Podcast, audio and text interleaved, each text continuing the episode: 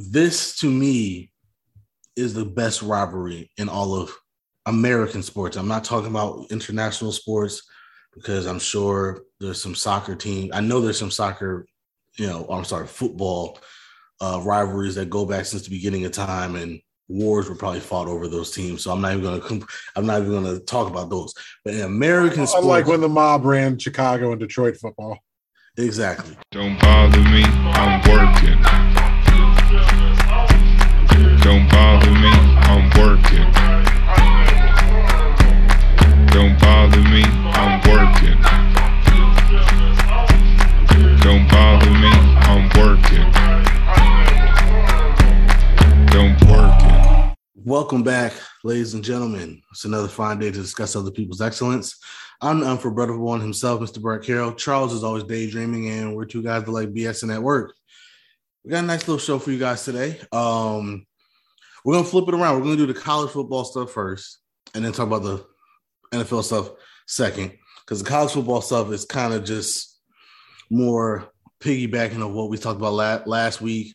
Some more big time names have have changed course, and normally I wouldn't get in the habit of talking about every single coaching change, but these this is an unprecedented year, in my opinion, where we have guys leaving fantastic jobs to go for other fantastic jobs. You don't really necessarily see that. You normally see if they're going to leave those top franchises in college football, they're going to the NFL or something like that, or at least they were fired or something. Or, or you'll see somebody go from a smaller school to a bigger school, something like that. This lateral movement that we've been seeing is it is really is interesting, and I wonder if this is par for the course going forward. Um, so for for those of you guys that don't know, uh, Mario Cristobal left Oregon to go to Miami, which was a shocker to a lot because he had a very very lucrative deal at Oregon, a deal that a lot of people thought Miami literally could not afford to buy him out of. Um, but Mario Cristobal is from Miami. He played for Miami. He has won he won two championships with them in the 90s. He is a Miami guy and he wanted to go home and be the person to take over the U. And so he decided that he was going to walk away from the Oregon money and the Nike money and go back home to Miami to try to resurrect the U and bring it back to the glory days of the 80s, 90s, and early 2000s. And I don't blame him. I mean, I, I, don't blame somebody for saying, look, I have a great job here in Oregon, but if I can go home and resurrect that program, that's my purpose. You know what I mean? Like that, that's what God put me on this earth to do. I, I don't blame anybody for walking away from that. And my bad to Oregon. Last week I did my top 10 college football jobs. Oregon is for sure in that list. Honestly, they might be even top five. And it's funny when I, I put my notes down again this week. Before I had my notes, I had Oregon in my head, but when I went to write down my notes, they completely just skipped my brain. But Oregon is for sure top 10, maybe even top five. I might have them tied for five with Notre Dame, like I had last week.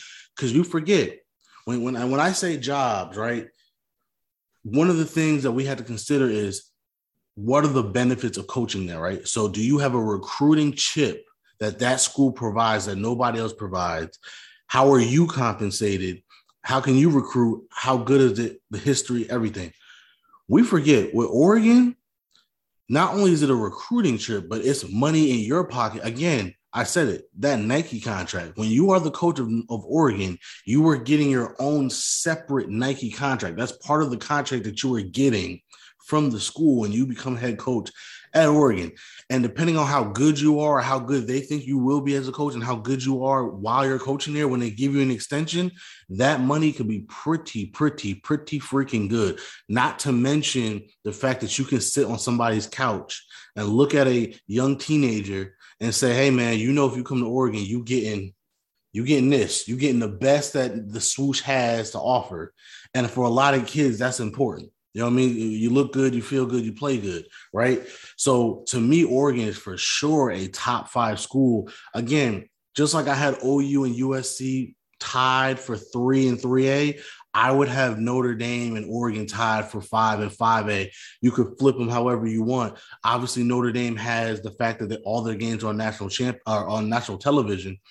The only the only slight slight against Notre Dame is the academic things that you have to deal with with recruiting. They're like Stanford, they're like Northwestern, they're like the Ivy Leagues, they're like Rutgers, where the academic portion of that is very important to the school. So you can't just go out and get the best kids available. They have to meet an academic standard as well. So that does kind of slight Notre Dame a little bit.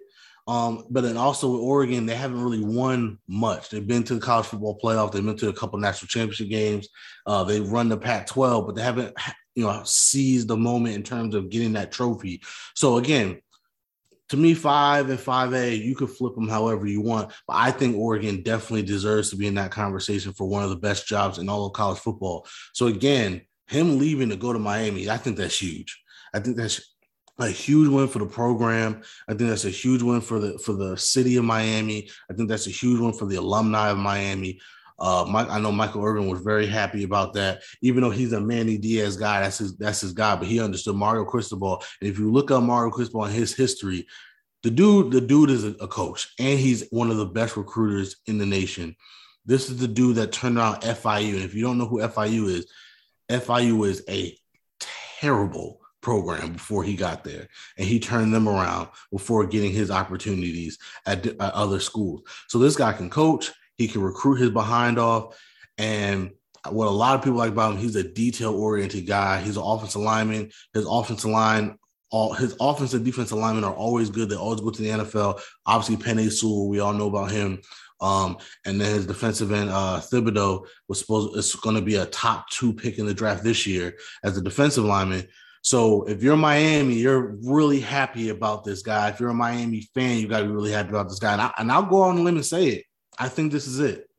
I think this. I know Miami fans. Every time they get a new coach, they're gonna they say we're back, we're back, we're back. I really think this is it. You're you're not going to get anybody better than this. Somebody who's from there, who knows the program, who knows the history, who can coach his ass off, who can recruit his ass off, who's going to have your team fundamentally sound and disciplined.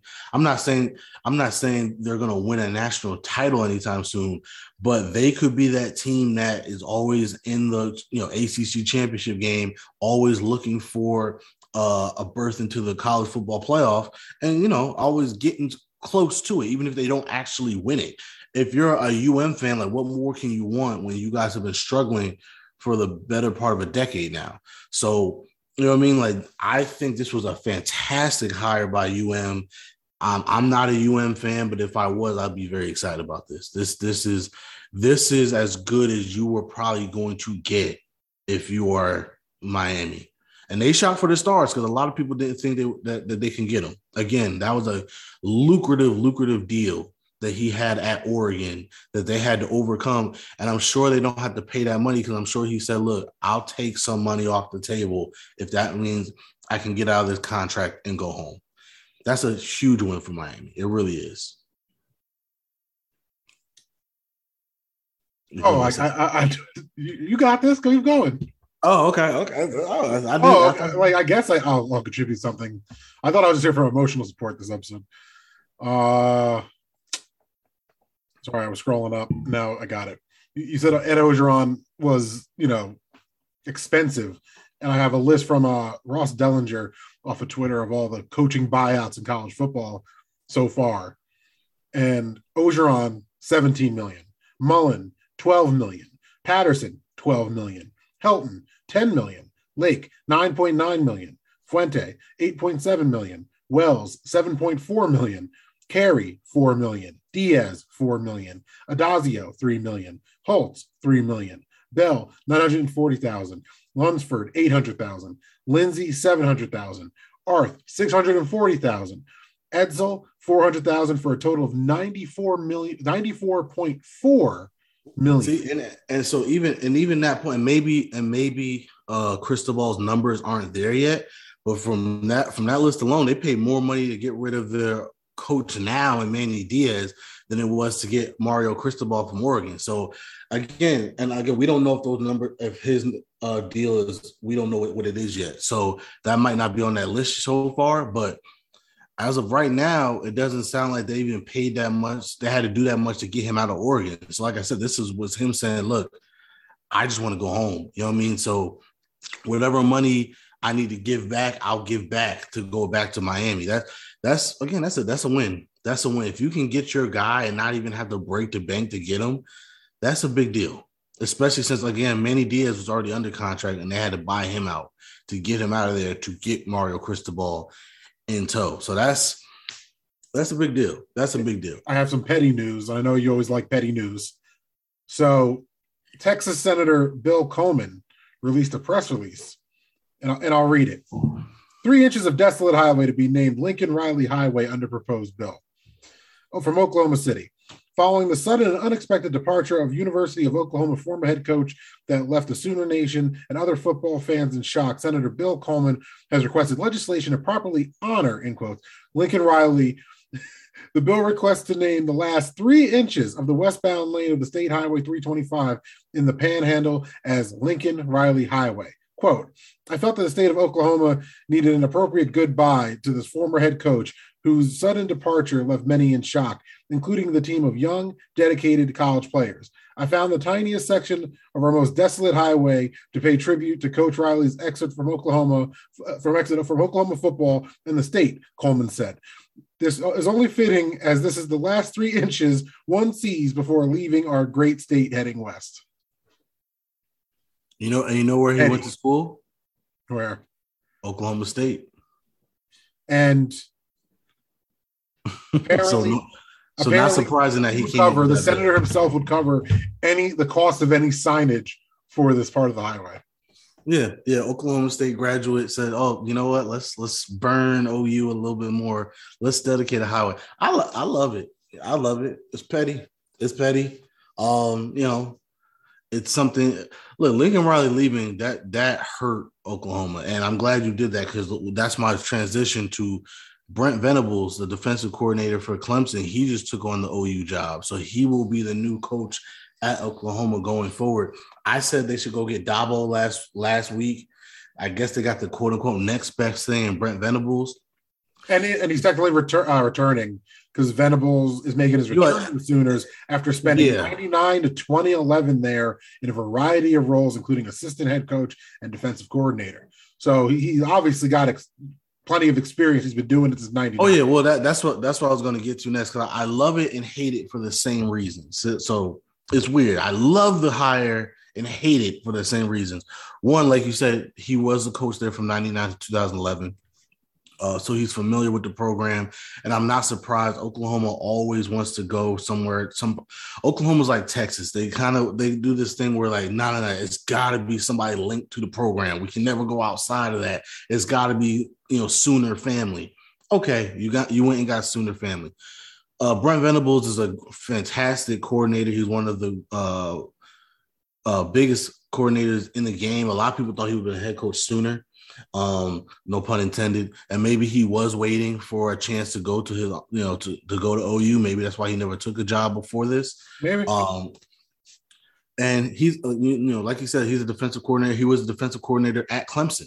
Um, and all those good Clemson defenses that they had over the last past decade. So again, I like it because a defensive minded coach is something that Oklahoma's going to need going into the SEC. This isn't the Big 12 anymore where you could just throw up points and win shootouts. This is why they could never win in the college football playoffs because you're going to go against these SEC teams that could slow down your offense. And then if you can't stop theirs, you're never going to win.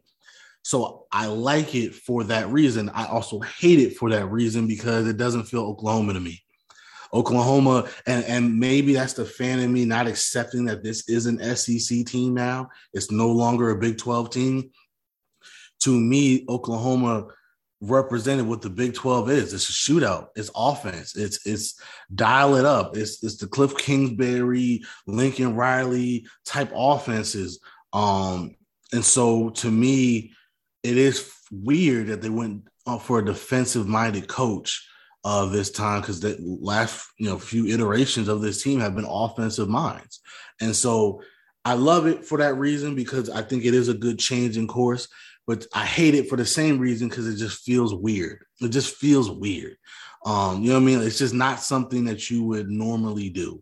And so, you know, I, I hope this is a great hire for them. I really think they should have went after Dabo. I don't know if they ever, I don't think they ever even did. Um, I, I thought Dabo was the guy. I thought this was the perfect time to get him. Clemson's not that good right now. Perfect time for him to transition to to OU and see if he could turn that turn it around in the SEC. But I'm sure they their first choice was Brent Venables after Cliff Kingsbury apparently. Um, but I'm sure Brent Venables was their second choice over even a Dabo Swinney. Um, and so if they're happy, I'm happy. I, and I think he could be good for the program. Uh, I'm sure his ties to Oklahoma and Texas is what helped Clemson get some of those kids down there in terms of uh, helping Dabo get kids from the Texas and Oklahoma area. So I'm sure he'll be able to recruit locally. Now it's just a matter of can he recruit, you know, more than that? Can he get Oklahoma to the point where they are a top team in the SEC West? And that's going to be the problem. They're going to be in the SEC West where they got to go against Alabama and LSU and Auburn and Texas A&M. I mean, the SEC West alone is ridiculous. Um, let alone if you got to place Georgia in the SEC championship game, just getting out of the West. So it's gonna be interesting. I, am hoping that he's the right guy for the, for Oklahoma. Um, like I said, I love it and hate it at the same time, but I gotta see. I gotta see for all the factors that I said. I think it's either gonna work or it's not. I don't think there's gonna be anything in between. I think they're either gonna be great or I think they're gonna suck. We'll, you know, time will tell. I wish them all the best of luck. Um, you know, go Sooners. That's all I could really say. Boomer Sooner. That's all I can really say about that. And the only other thing that I can think of that me and you haven't really uh, touched on that we kind of touched on for being two people that don't really talk about college football. Deion Sanders led Jackson State to the Southwestern Atlantic Conference Championship. 11 and 1, baby. 11 and 1, 27 to 10 victory over Prairie View A&M.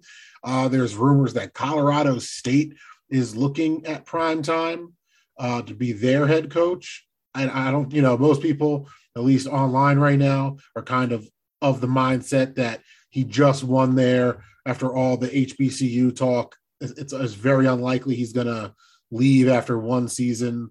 So, yeah, again, I think only way he would ever leave is if, if it's Florida State called. To, to me, to be honest, I don't, I don't think you leave. No offense to Colorado State, I don't think you leave for Colorado State. That's just me.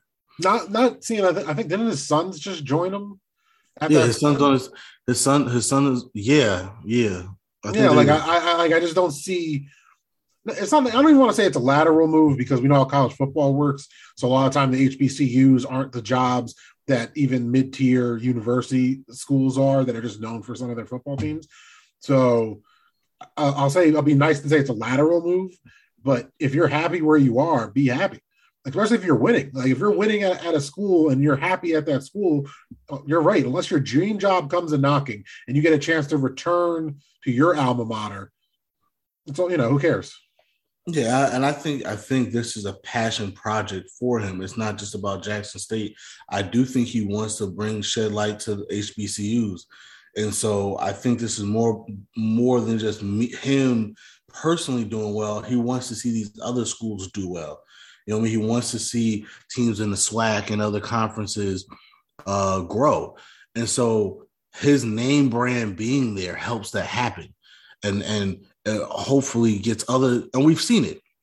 We've seen it. Uh other hbcus are, are bringing in these big time f- former nfl players to come in as their head coaches because that gives it, it works beneficial for both ways right it's giving these players a chance to be coaches early on and get and get that coaching experience is bringing name recognition to these hbcus and hopefully keeping kids there so that they're better. It works out for everybody. And I don't, I just don't see him leaving that unless it's a big time, even if it's not Florida State. I'm, I'm sorry. I, to me, I think it had to be bigger than Colorado State. And that's no offense to Colorado State. I'm just saying it's got to be, it's got to be a top 15, 20 job calling him if he's going to leave that to me. I, I, and I don't think Colorado, you know what I mean? That's, that's almost like him leaving that for Rutgers. You know what I mean? That wouldn't even make sense. As much as I, as much as me and you would love it, that wouldn't even make sense. Like you left the HBCU for Rutgers. Like why? Like just stay there. Yeah, why? Like like like why? Why would you from here? yeah, exactly, exactly. So you know, it, and you know, I actually did some uh, research because because again, Brett was like, "Hey, I want to talk about college," which you know, there's more that happened in college football than pro football this week, short of Steelers fans wanting to hate on Lamar Jackson. I have been looking at all these mock drafts, and you know, the consensus consensus seems to be that it's the pass rusher Adrian Hutchinson out of Michigan going to Detroit, right?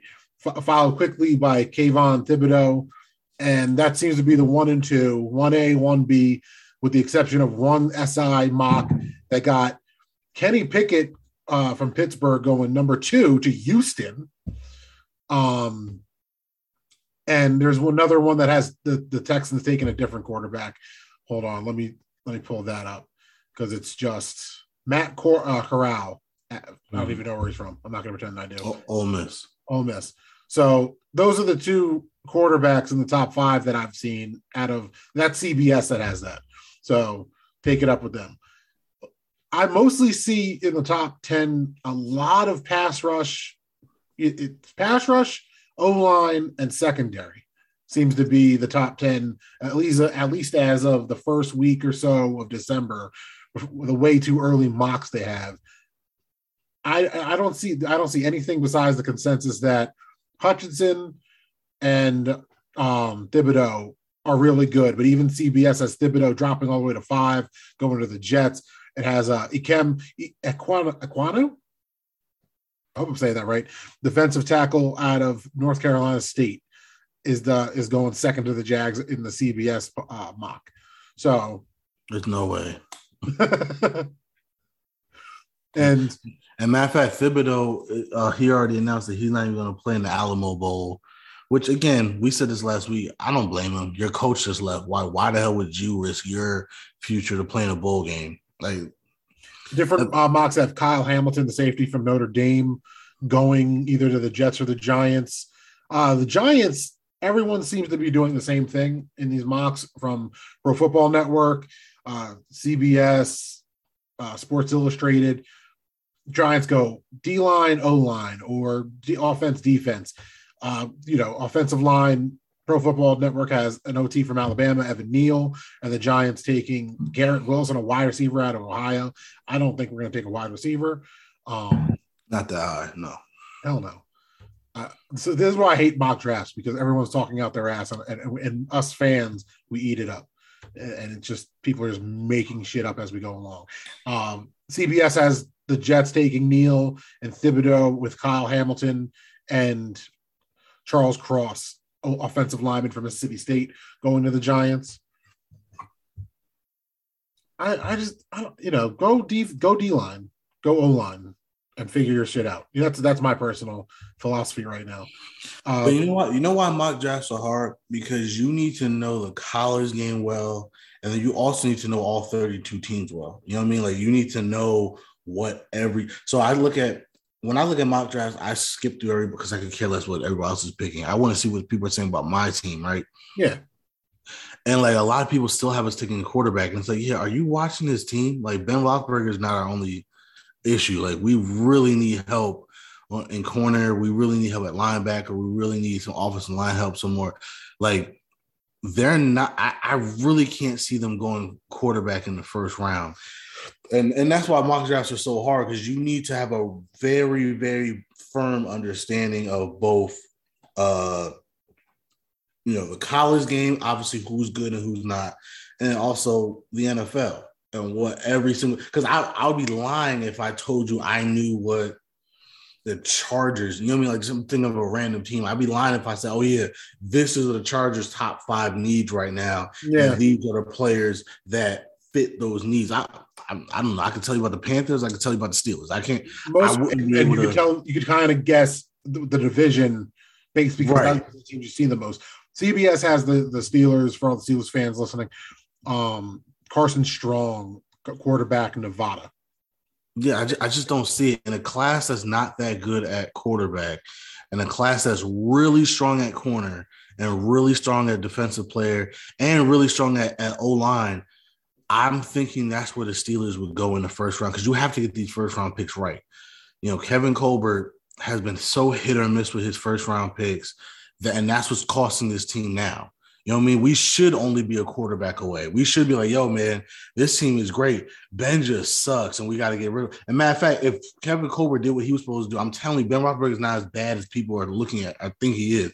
He just can't overcompensate for how bad we are as a team anymore. If we had a great O line and could run the ball and had shut down defense, we, we and, and, and had an O line that gave him time in the pocket, we wouldn't be this bad. And by, and by the way, we're still a game over 500, just to be clear. And the only tie that we have is because he didn't play. And yeah, I feel nothing for the woes of Steelers fans. Just so you know, there's not there's not an inch of me that is like, oh man, it's a tough situation you guys are in.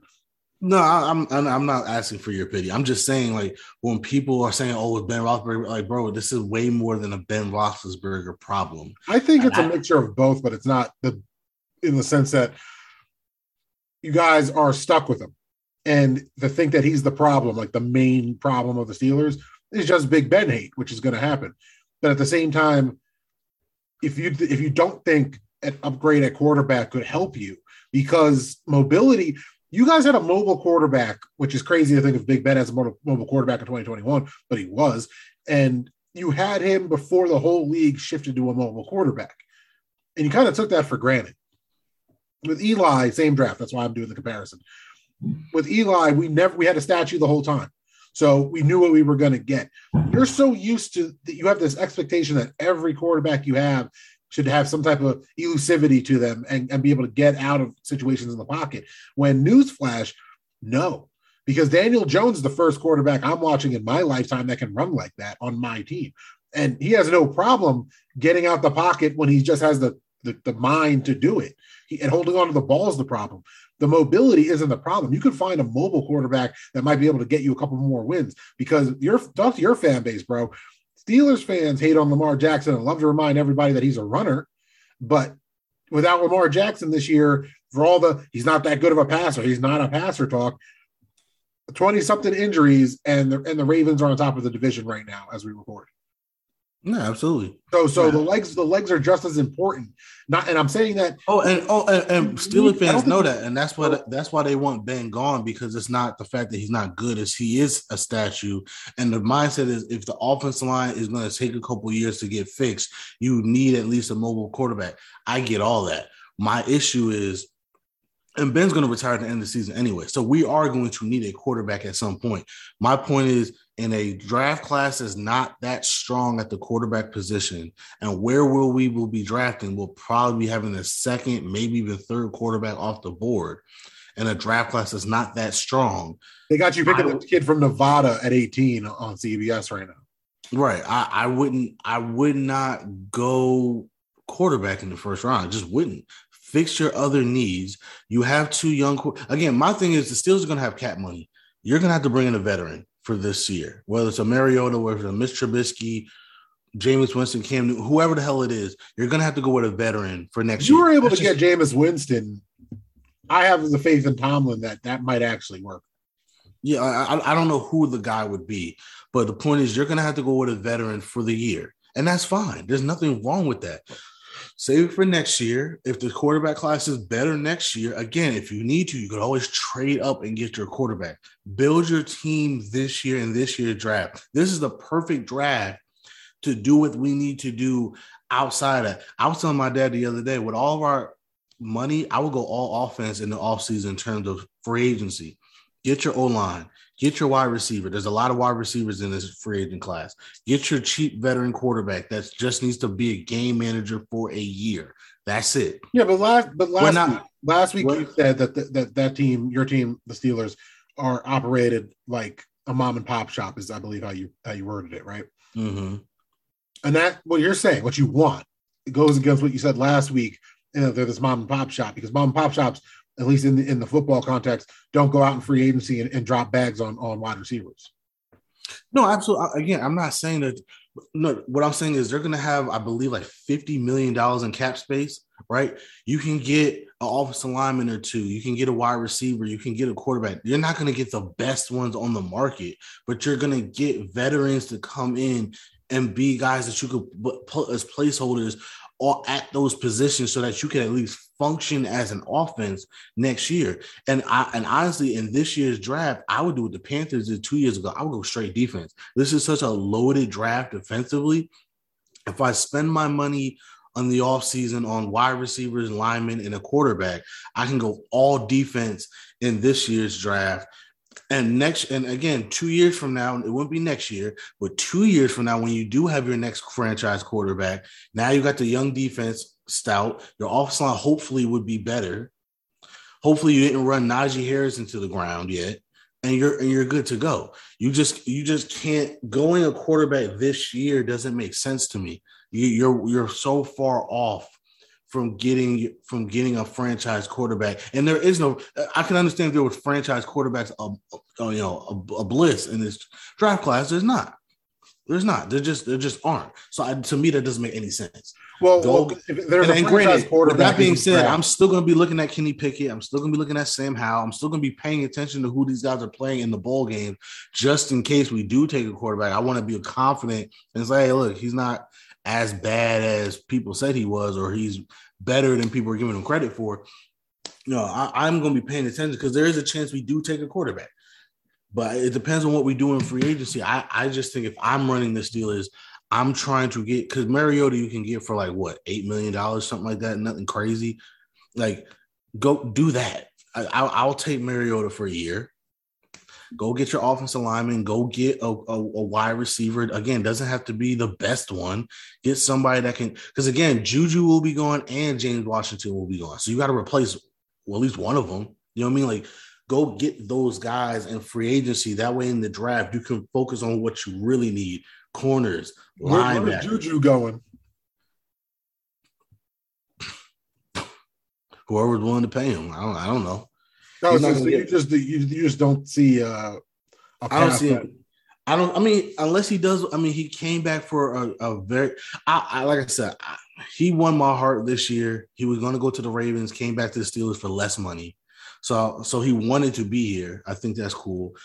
But he got hurt. I think he might bet on himself uh, this year, or to be honest, I can see a situation because he's hurt, he comes back for another year on, on less money again, just so he could get a, a, a clean bill of health, you know, f- for another year and see if he can cash in next year. I can see that. And if that's what he wants to do, I wouldn't be mad at that. But the point of the matter is, chances are he's gone. We know James Washington's gone. You got to replace them. You can't just have two receivers. You got to you got to replace them. So they're to need somebody in free agency. There's a lot, there's a pretty good free agent class of wide receiver. Maybe you can get a good one without breaking the bank to get one. But um, there's some there's some offensive linemen in the offseason that you can get. Again, you don't have to break the bank to get some, just get some veterans that could do their job. That's it. The offense is not going to be great next year. We know that no matter what, but you can plug and play some guys for next year, focus on that defense, and then in the 2023 draft, hopefully it's a better exchange of position players that you can that you can get. Maybe you go offensive line in the draft again this year in the third or fourth round, like you did last year, just for depth purposes. But you know, again, that's what I would do if I'm the Steelers. I wouldn't, I wouldn't be looking quarterback too early. That's just me. Now, if Kenny Pickett for some reason falls to you in the second round, which I highly doubt. But if he's for some reason there in the second round, okay. Sam Howell right there in the second round, okay. But I just don't see that happening. And I think if, I think if your boy Kenny Pickett falls to 18, the Steelers are going to take him. I hope. I just hope not. I hope not. I, I like Kenny Pickett, me personally, but we're way more than Kenny Pickett away from being being. So what they're saying about Kenny Pickett is and what I'm looking at Kenny Pickett, I'm like, yo, he, he, to me, he looks like the best quarterback in this class. What's why is everybody down down on him? From what we're from what everybody's saying is his ceiling isn't as high as everybody else's. So these other guys, they might not be as polished as he is right now, but their ceiling is way higher than what he is. He's more like a Kirk Cousins, when these other guys could be something else. Okay, all right. I mean, I'll take Kirk. I think most teams would take it, Kirk Cousins, but that's just me. Well, I mean, it, I don't know, man. This isn't a good quarterback draft. In the years when we don't have any hype for anybody coming out and it's December, Uh, it's usually very telling. What I was going to say before, I didn't mean to try to cut you off, but if you're going to find the if there's a franchise quarterback in this draft, you have just as much chance of drafting him in the first round as you do in the seventh round because don't nobody know any of these quarterbacks. And yeah, there's the years we have the overhyped quarterback that everyone knows and flames out before the end of the, his rookie year. I'm not saying that, but at the same time, they're usually in the league. Like Mariota had a lot of hype. He's still in the league. Uh, and this year, there's not even a Mariota. There, there's there's there's not a Carson Wentz. This is the, like I, I was gonna try to say this is like the Carson Wentz Jared Goff year, but I feel like there was more hype with them than anyone in this draft. No, they're saying this is the worst one since 2013, which was the Geno Smith.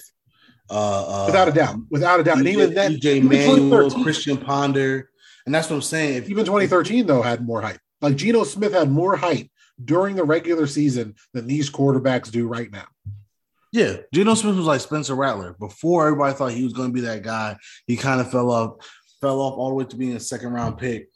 But that's what I'm saying. You had Christian Ponder in that draft. You had EJ Manuel in that draft. You had uh Geno Smith in that draft. So again, are you wasting a first round pick on those type of guys? I wouldn't. I wouldn't. I, that's what I'm saying. I understand the Steelers need a quarterback, but like if if that's all we needed, then I would say yeah, get Kenny Pickett because even if he is just Kirk Cousins, if we have a great team around him, you could. I, I really think you can win with a Kirk Cousins type of quarterback. But if you're drafting Kirk Cousins to be your franchise savior, that's not going to be. That's not. That's not going to be the case. Mm. I mean, ironically, as we play Kirk Cousins on Thursday, so you know that's just not going to be the case. Um, it, it's it's weird. It's weird. Oh, and before before we wrap it up, I know you wanted to talk about the AP top 25 for the college football team. Sorry to jump back into college, but Bama is back on top. See, this is one of those things when you're a casual, all the drama when people are like, is this the end of Alabama? Because they like lost the game. And then here I am, first weekend in December, and I'm like, oh, who's on top? Alabama. Oh, But the So final I- ranking, the final rankings are out. We have the final. We know who's in the playoffs. We know who's going to compete for a national championship. Cincinnati, congratulations! First non, first non Power Five school to make it. They they're there at four. They're going to get destroyed by Alabama in the first round, and a lot of people are upset about that. Who are Cincinnati fans because they did kind of get stiffed. It was- It was obvious the committee didn't want to put them in, but they kept winning, so they put them in. And it's obvious the committee is like, yo, we're not putting you over four. We're just not going to do it. You're going to lose in the first round to whoever you play in the first round. And it happened to be Alabama.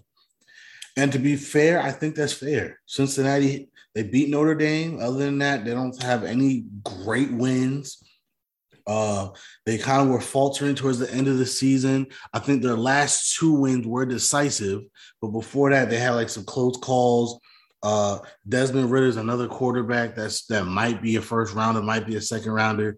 Yeah, you know what I mean. So it's just you know Cincinnati to me is right where they should be. You you don't want Alabama and Georgia playing each other in the first round. That's whack. And you can't put Michigan at four because Michigan did what they were supposed to do. So Cincinnati, unfortunately, you know, they're the sacrificial lamb here. If Alabama were to have lost the way people thought they were going to lose and drop out of the top four, then Cincinnati would have probably been three and Notre Dame would have been four. But unfortunately, that did not happen. And Cincinnati is stuck at three, and they will be utterly tranced by, by Alabama in the first week of the college football playoffs. But that's a great season for Cincinnati. I mean, I you sacrificial realistically, Bearcat, bro. yeah, you realistically can't get. Part of me wants that upset real bad, though. Oh, I would love it. I, you know, I hate Alabama. Please, I don't even hate Alabama. I like Alabama. I like I like what Saban does there. But but like the sports fan in me is kind of like, come on, you know what I mean? Like go out there and swing, like because you know how many people are going into that game thinking Alabama should murder you. Like that's your motivation. Is like they don't even think we're supposed to be here. And Oh, listen, I don't. I don't like Alabama. I don't like Michigan. I like. Oh no, Um, I want Michigan to win. I, I'm one of the. I treat the old school how like the boomer NFL fans do with the divisions. I'm like that with college football. If my if my shitty Scarlet Knights are in the Big Ten and the Big Ten win, uh, keeps winning the titles, it kind of makes our shitty less shitty. So No, I hate Jim Harbaugh. He takes all our Jersey kids. I so I, I would I would love to see I would love to see Cincinnati win the whole thing. Just f you to everybody. Like that would be awesome. Um, I just don't think it's gonna happen. Uh, and even if they beat Alabama, I don't think there's any way in hell they're beating Georgia because I don't think Michigan's beating Georgia. So if Michigan upsets Georgia and if Cincinnati upsets Alabama, then I can see Cincinnati beating Michigan because I still don't think Michigan's that good. But although they have Aidan Hutchinson, who again, that's kind of weird. It's like, bro, do you you want to play for a national championship? Or do you want to preserve your spot as the number one pick in the draft? Because part of the reason why he has overtake overtaken Thibodeaux for the number one pick in the draft is because Thibodeaux kept getting hurt this year, and Hutchinson has been balling. You know, going into the year all year round with Thibodeaux all year, Hutchinson's had like some great games the last couple weeks, and Thibodeaux's kind of kind of been out of the mix, and now Thibodeaux is dropping to number two in a lot of big boards, and Hutchinson is now number one. Hutchinson at one point he was supposed to go to you got your Giants at like nine. You know what I mean? Like he wasn't supposed to even be a top three guy. Now he's looking like the number one pick in the draft. So it's one of those weird things. Do you want to keep riding that momentum and you know play and risk getting injured, or do you want to sit out the bowl games and you know see where that takes you? But obviously, you're going for a national championship. I don't. I don't think he'll ever sit that out. You, if you're if you're going for a chip, you gotta you gotta play. Only Jadeveon Clowney, right? Right, exactly. Hmm. But that's it for the college football stuff. Last thing I want to talk about, and shout out to Miami, shout out to Washington. If y'all win this week, we will talk about you next week because I do want to give y'all credit. I know we talk about the same four teams all the time, but I do want to give teams credit around the league who are playing well. But we, we kind of ran long in the college football thing. But Ravens Steelers, man, another classic. Dolphins credit this week. Why do you want to give the Dolphins credit this week, Brett? They've won four straight. Oh, I'm yeah. sorry, five straight. Five straight. I'm sorry. They've won five straight after going one and seven. The the Washington LLC has won four straight after being two and six. They're two of the hottest teams in the league right now. I, I want to give them some credit. Um, but we'll do that another pod. Ravens Steelers, another classic.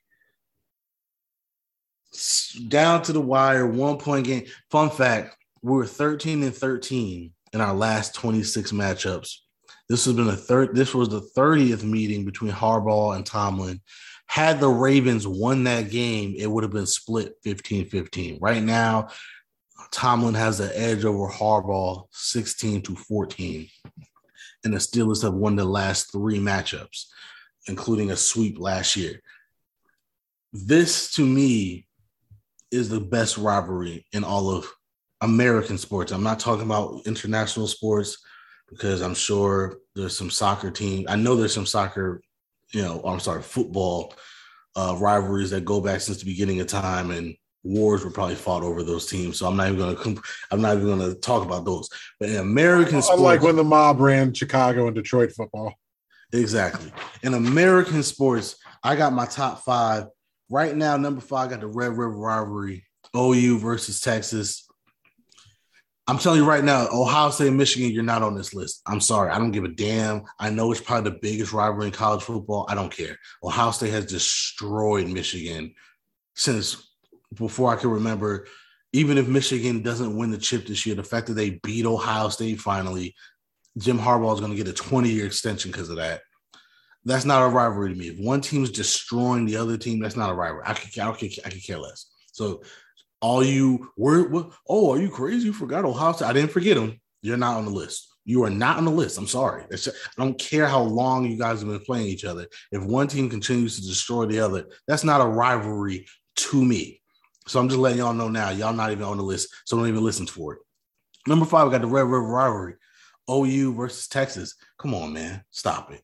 You're gonna say I'm biased. No, I'm not. Here's here's the reason why. Even when Texas sucks, they somehow always beat OU in that game. And that's usually the game that screws OU up getting into the college football playoffs. Because oh wow, you had one loss all year, but it's to like the freaking Texas uh, Texas Longhorns who are four and whatever that year. It's a great rivalry. Always a great game. Always like we've had some classic games over the last couple of years, just alone. Okay, great rivalry. It's number five on the list. Number four, Lakers Celtics. It's got the history, the two biggest franchises in the NBA. It's always a big deal when they play. We've had some classic uh, uh, times in the finals uh, between these two.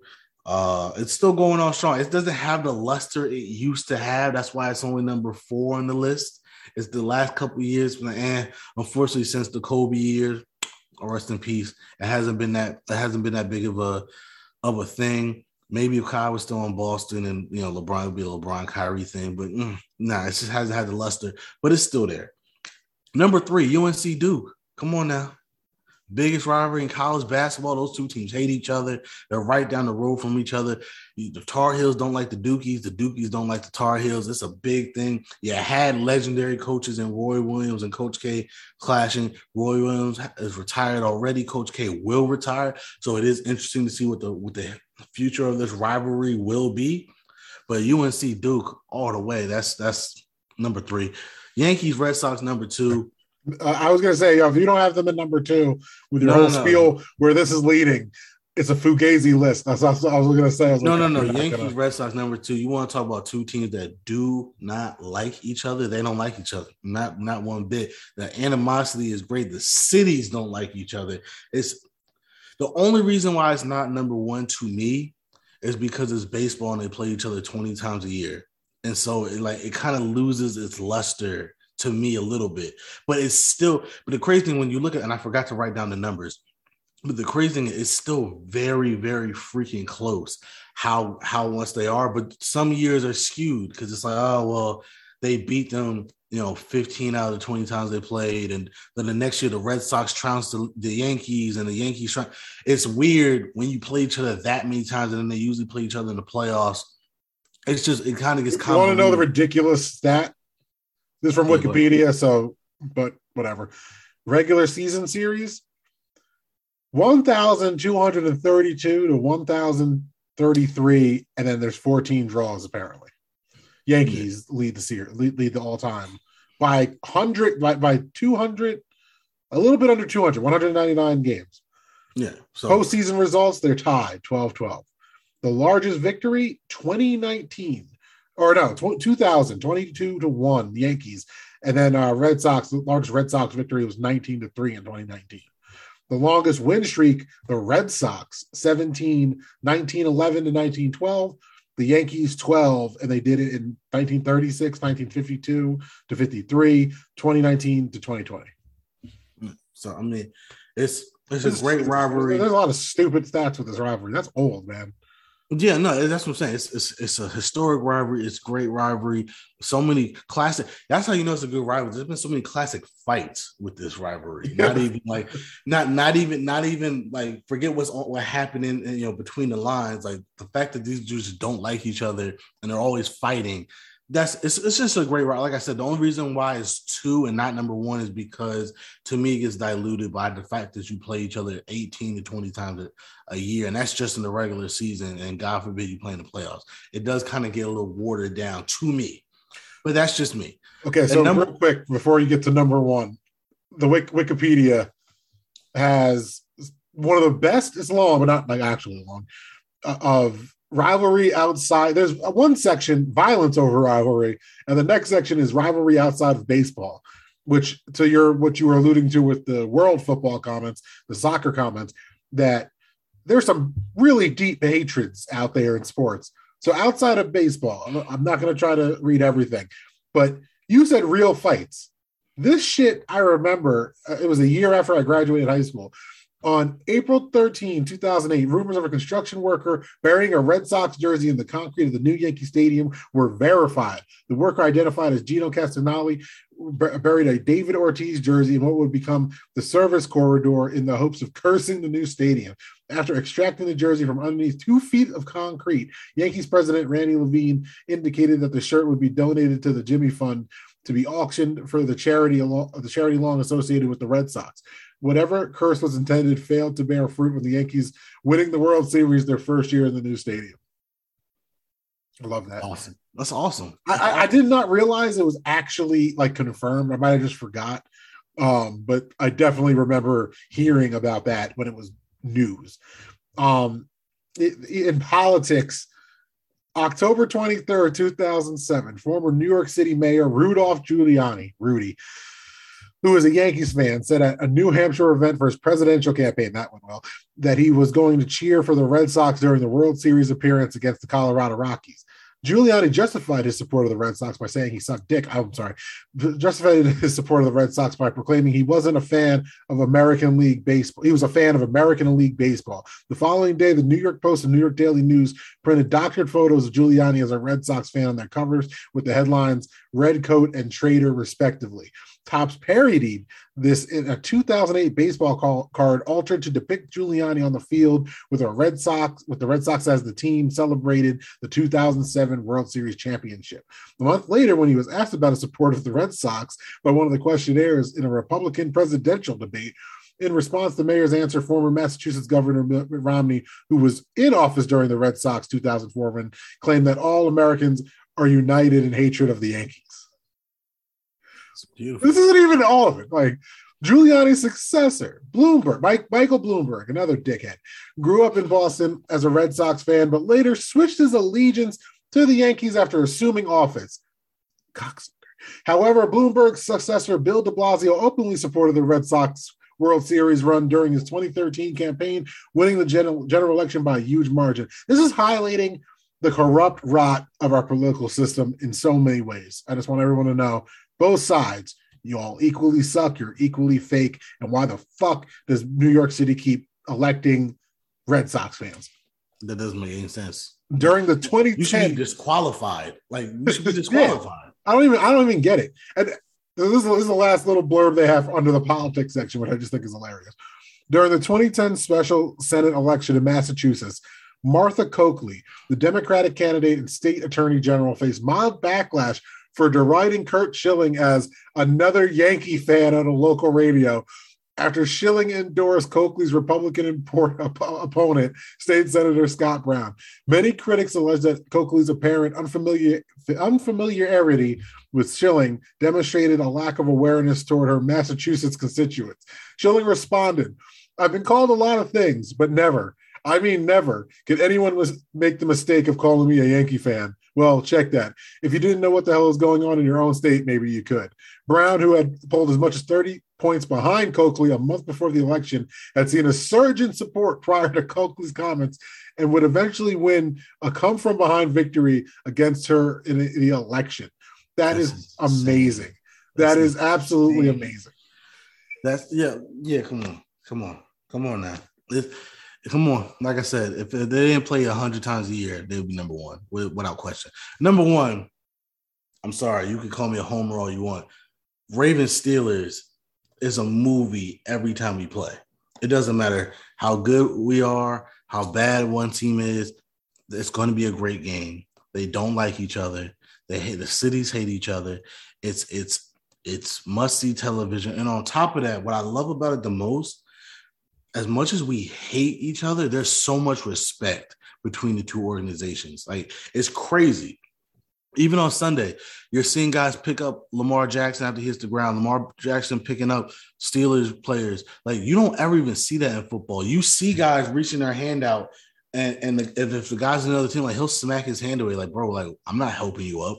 And but you saw you saw that a lot on Sunday of dudes just shaking hands and showing respect. And like TJ Watt almost got Lamar Jackson. Lamar Jackson slipped out of it, and they're pointing to each other. Oh, you almost got me. Almost. You know what I mean? Like it. There's bro, so much. bro, I gotta make the argument that it should be number two because Yankees Red Sox should be number one. Like here, just here, here just listen to this. Just listen to this, right? Because like we're like the rivalry is bigger than baseball because we don't even care about baseball that much. But listen to how it's affected other sports. It's the same page. It's just crazy that all these instances even happen. In 2002, when the NFL's New England Patriots held their victory celebration after winning their first Super Bowl, linebacker Larry Izzo fired up the crowd chanting, Yankees suck. The chant would become a fixture of Patriots Super Bowl victory rallies following the, super, victories in Super Bowls. In 20 in 2004 and in 2005, which were sandwiched around the 2004 Red Sox World Series win. Dan Shaughnessy wrote about the chant. Can you imagine a Giants or Jets celebration in New York City in which a New York player would take the time to chant "Red Sox suck"? Shaughnessy opined that such a thing, uh, such a thing occur, it would be more likely at a Jet celebration as a Giant celebration, like those of the Mets and the Rangers would be more likely to, to feature such chants made in reference to Philadelphia teams as one of the Giants' primary rivalries is with the Philadelphia Eagles. So, so I, I didn't even think about that aspect. The Boston fans chant Yankees suck at everything. At yeah. everything. Like, yeah. at, like I like pro wrestling, and I've heard Yankees suck chants at Boston wrestling events. Like that, you know. So like, it has to be number one. Just and and like even for the Giants, and it's funny. I, I, all this time, this is the first time I'm bringing this up the Giants Pats Super Bowl in 08. Considered one of the greatest upsets Super Bowl history. This is what's on the Wikipedia. After the Giants fans chanted 18 and 1, 18 and 1, reminiscent of the infamous 1918 chants towards the Pats fans as they left. So it's like the Yankees and Red Sox has completely shaped the tri state and, and New England sports rivalry for a century because there's that much hatred that it's like wearing gang gang colors. To your point about number four, to, during the 2008 finals between the Celtics and the Lakers, Spike Lee, a season ticket holder for the New York Knicks, wore a Yankee jersey and cap at Game Three of the Finals in Los Angeles. Lee sat behind the Boston bench while loudly cheering for the Lakers, though he had a friendly relationship with Ray Allen of the Celtics, who I, I'm pretty sure most people in Boston don't like anymore. Right. So, and that's no, not even yeah, wrong. I mean, Yankees I read half. That's half of the other, the other, uh, you know, sport. No, okay, all right, I, I understand that. And like I said, Yankee Sox was easily number two. Um, because for me, obviously, we're talking about history here that goes back forever. right? and even and remember, Ravens Steelers goes back earlier than the 2000s as well because the Ravens used to be the Browns. So that's old Browns hatred that was. Yeah, in, but you no one, no one, no one counts that. But what but what I'm saying is the reason why to me the Ravens Steelers rivalry is number one because on the field, on the field of play, it's the best thing you can watch. Yankees Red Sox ha- that's why it's number two. It's got the history. It's got the the the geographical importance to it. Nobody's arguing that. It is it is by far the most important rivalry in, in American sports. It's part of it. But to me, I don't care about the 15th time the Yankees and the Red Sox play each other. That that that's why to me is number two. As a sports fan, we know the hatred's there. We know it's great. When the Yankees and Red Sox play the first time, we always watch. When they play the second series, we always watch. By the fifth time they play each other, I was like, bro, I, they're playing each other again. Like, god damn, like relax. It's that's the only reason why it's that's literally that's why I said it's literally the only reason why it's number two because to me it gets watered down so much now because they play each other way too much. Ravens, Steelers, twice a year, sometimes in the playoffs, sometimes the third time in the playoffs. That's it. The the two teams usually fighting for the division division crown. Uh, it's it's always uh, it's always uh, I think like the last 10 times they played or something like that, it's been a single score game. You know what I mean? It's always down to the wire. It's beautiful football to watch. And it's the it's the game that I fell in love with. The way they, like I said, it's it's nasty, it's violent. Those two teams hate each other, but they respect each other. Like I say it all the time. I hate when we play the Bengals because the Bengals always gets the Bengals games always get just they cross the line a lot of times. It's, it's dirty it's foul. It's right, guys. Like we're, we're crossing a line here in terms of sportsmanship and stuff like that. With the Ravens, nah, never. It's right. It is right on the line. We hate each other, and this is with Haloti Ngata breaking Ben Roethlisberger's nose. This is with Ryan Clark taking out Willis McGahee. This is you know what I mean. Like there's been some hits and some, but it's hard hitting football every single time. But the respect and hatred for each other that these two teams have is is just beautiful. It's beautiful to watch. Yankees, Red Sox, you you can't beat that in terms of the historical significance of what that is. Oh, and just just to add on, because I agree with you as far as a product. You know, or you already know it's one of my favorite rivalries. I've said it on the pod before. Like low key, if the Giants didn't exist, I really do believe I'd probably be a Ravens fan just based off my age and I've grown up watching that organization be elite my whole life. With that being said, you are you know how much I respect the Rooney family and the Steelers and everything they've done for the sport, as well as other sports in general. The the Yankees Red Sox rivalry is so deep. It's, I'm not reading it anymore. This is, I, I read it before, but you, you know, you, you I, I, like MLS. You, you, are a casual MLS fan. If there's something cool happening, and I, and I was like, hey, check this out, you would. The uh, New York Red Bulls, New York City FC, NYCFC, even that's a rivalry.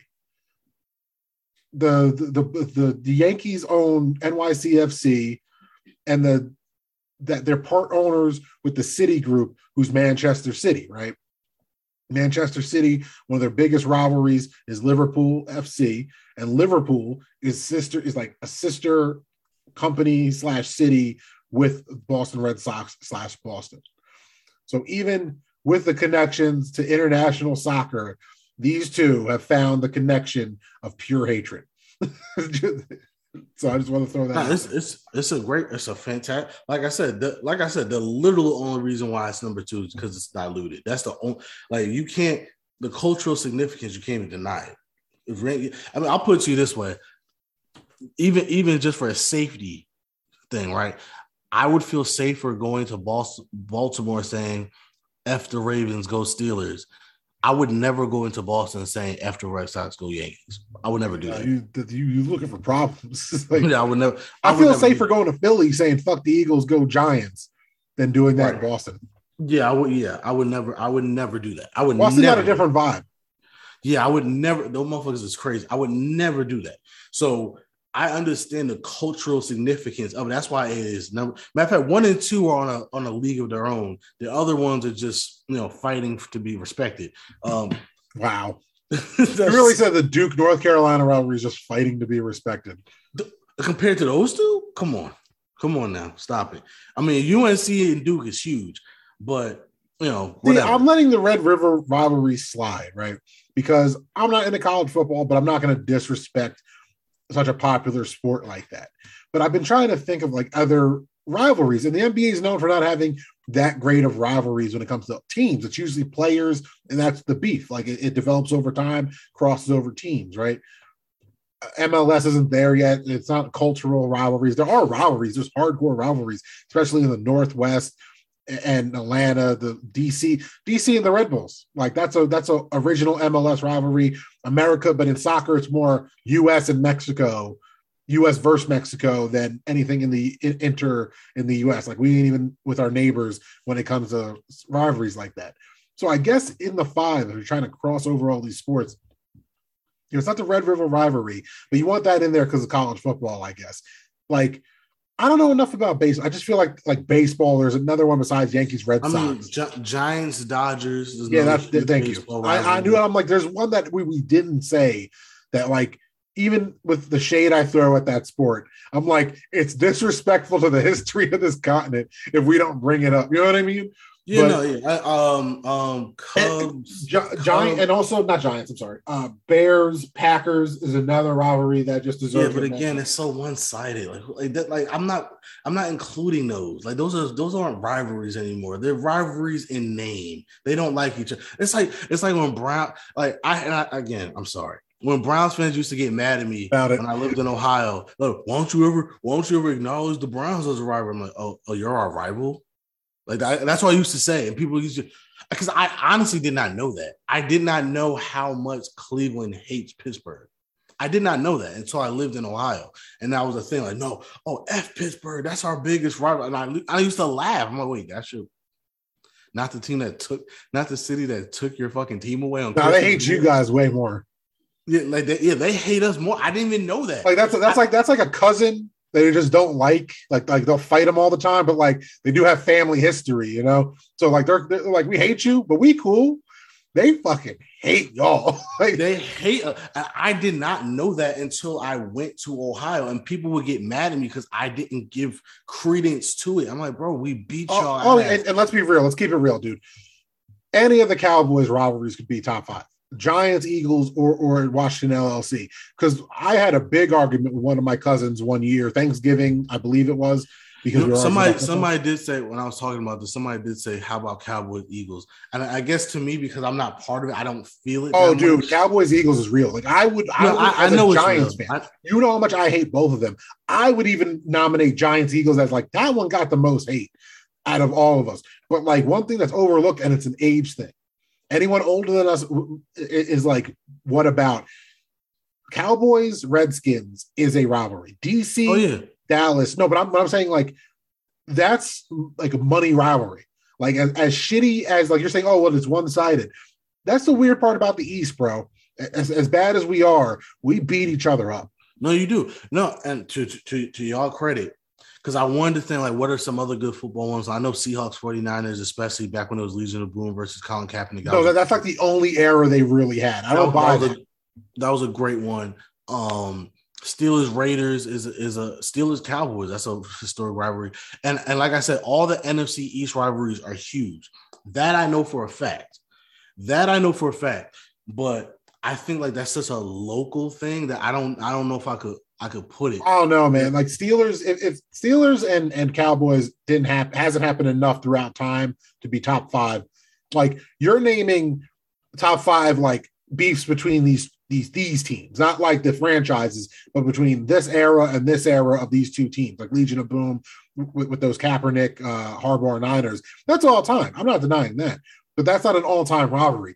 Eagles, Right. Cowboys, That's what I'm Eagles, saying. Giants, Giants, Cowboys, Cowboys. You know, no, that's what I'm saying. That's what I'm saying. Your NFC, you're- right about the NFC East. You got th- those are rivalries that are, you know, I, I wanted to put those on honorable mentions. The only the only reason why I didn't put them in the top five is because I don't know if nationally that's a thing as much as some of these other ones are. I, That's the I definitely think anything with the Cowboys can be considered national, No, ab- absolutely, and and, and especially but, but again, that's another, that's another reason why I didn't put Ohio State, Michigan, because to me that's a local issue, and it, it's broadcasted as a national thing because it's Ohio State and Michigan, and they have a, and they both have national fan bases, and I get that. But again, it's one sided, and really outside of the Midwest, nobody gives a fuck anymore. yeah, but I, I feel like Cowboys, Eagles, especially because you can say Cow, you can say Cowboys, Redskins, but the Redskins have, have been worse more recently for like twenty years now. It feels like,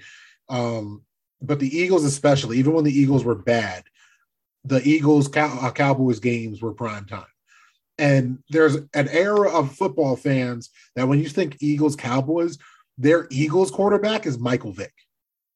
Like that's already that long ago that there's some kids like, oh yeah, I remember being a kid and seeing Michael Vick bomb it to DeSean Jackson against the Redskins. So like, yeah, it- yeah, it's of course it's local. I'm, I'm down here. I'm closer to Philly than you are. So so like it's local for me, but at the same time, the Cowboys are a national team. So like I just feel like with the with the like the Steelers, Ravens, national rivalry. As shitty as it's been, Packers, Bears is a national game every year. It is. You know what I mean? So like They're- so not top Packers five. Bears is definitely with the Michigan Ohio argument of most people don't care. Nerds that like every game and watching history care. The casual fan never gave a shit about watching Jay Cutler. I don't care how much times you try to sneakily praise him on this podcast. Oh, I stopped doing that a long time ago. I, I, I stopped doing that a long time ago. I, I admitted you were right about that. And we, and we said we were never going to bring that up again. So thank you for not keeping your end of the bargain. All right. So I think I think we hit everything, bro. Tell them where they can find you. Yeah, fuck the Red Sox. You can find me at Never For Brett Me N E V A number four underscore the number four B R E T T underscore M E on Instagram and Twitter. And we are at the underscore dope blog on Instagram. Fuck the Cowboys. We are at the dope blog, all one word on Twitter. Fuck the Red Sox. And you can find me at not the Chuck D on all my social medias. The Boston Celtics can suck a dick. Uh, anything else are we forgetting? Oh yeah, the Bruins. You- if fuck the Bruins. Well, yeah, Um, if, you're on, if you're on YouTube, you can like, share, if you're on YouTube, like, share, and subscribe. Notice I didn't say fuck the Ravens again, it's mutual respect. We hate them, but we respect them. Oh no, Um, fuck the Eagles, fuck the Cowboys, fuck the city of Boston, fuck the region known as New England. You like England is cooler than you. Um, just the entire city and all your sports teams, even the, the revolution.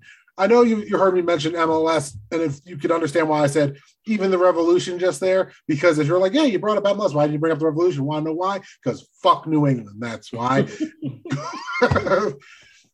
Fucking tri-state all day. All right. Tri state all day. Throw off the diamond. Illuminati, what? Don't bother me, I'm working. Don't bother me, I'm working. Don't bother me, I'm working. Don't bother me, I'm working. Don't work it.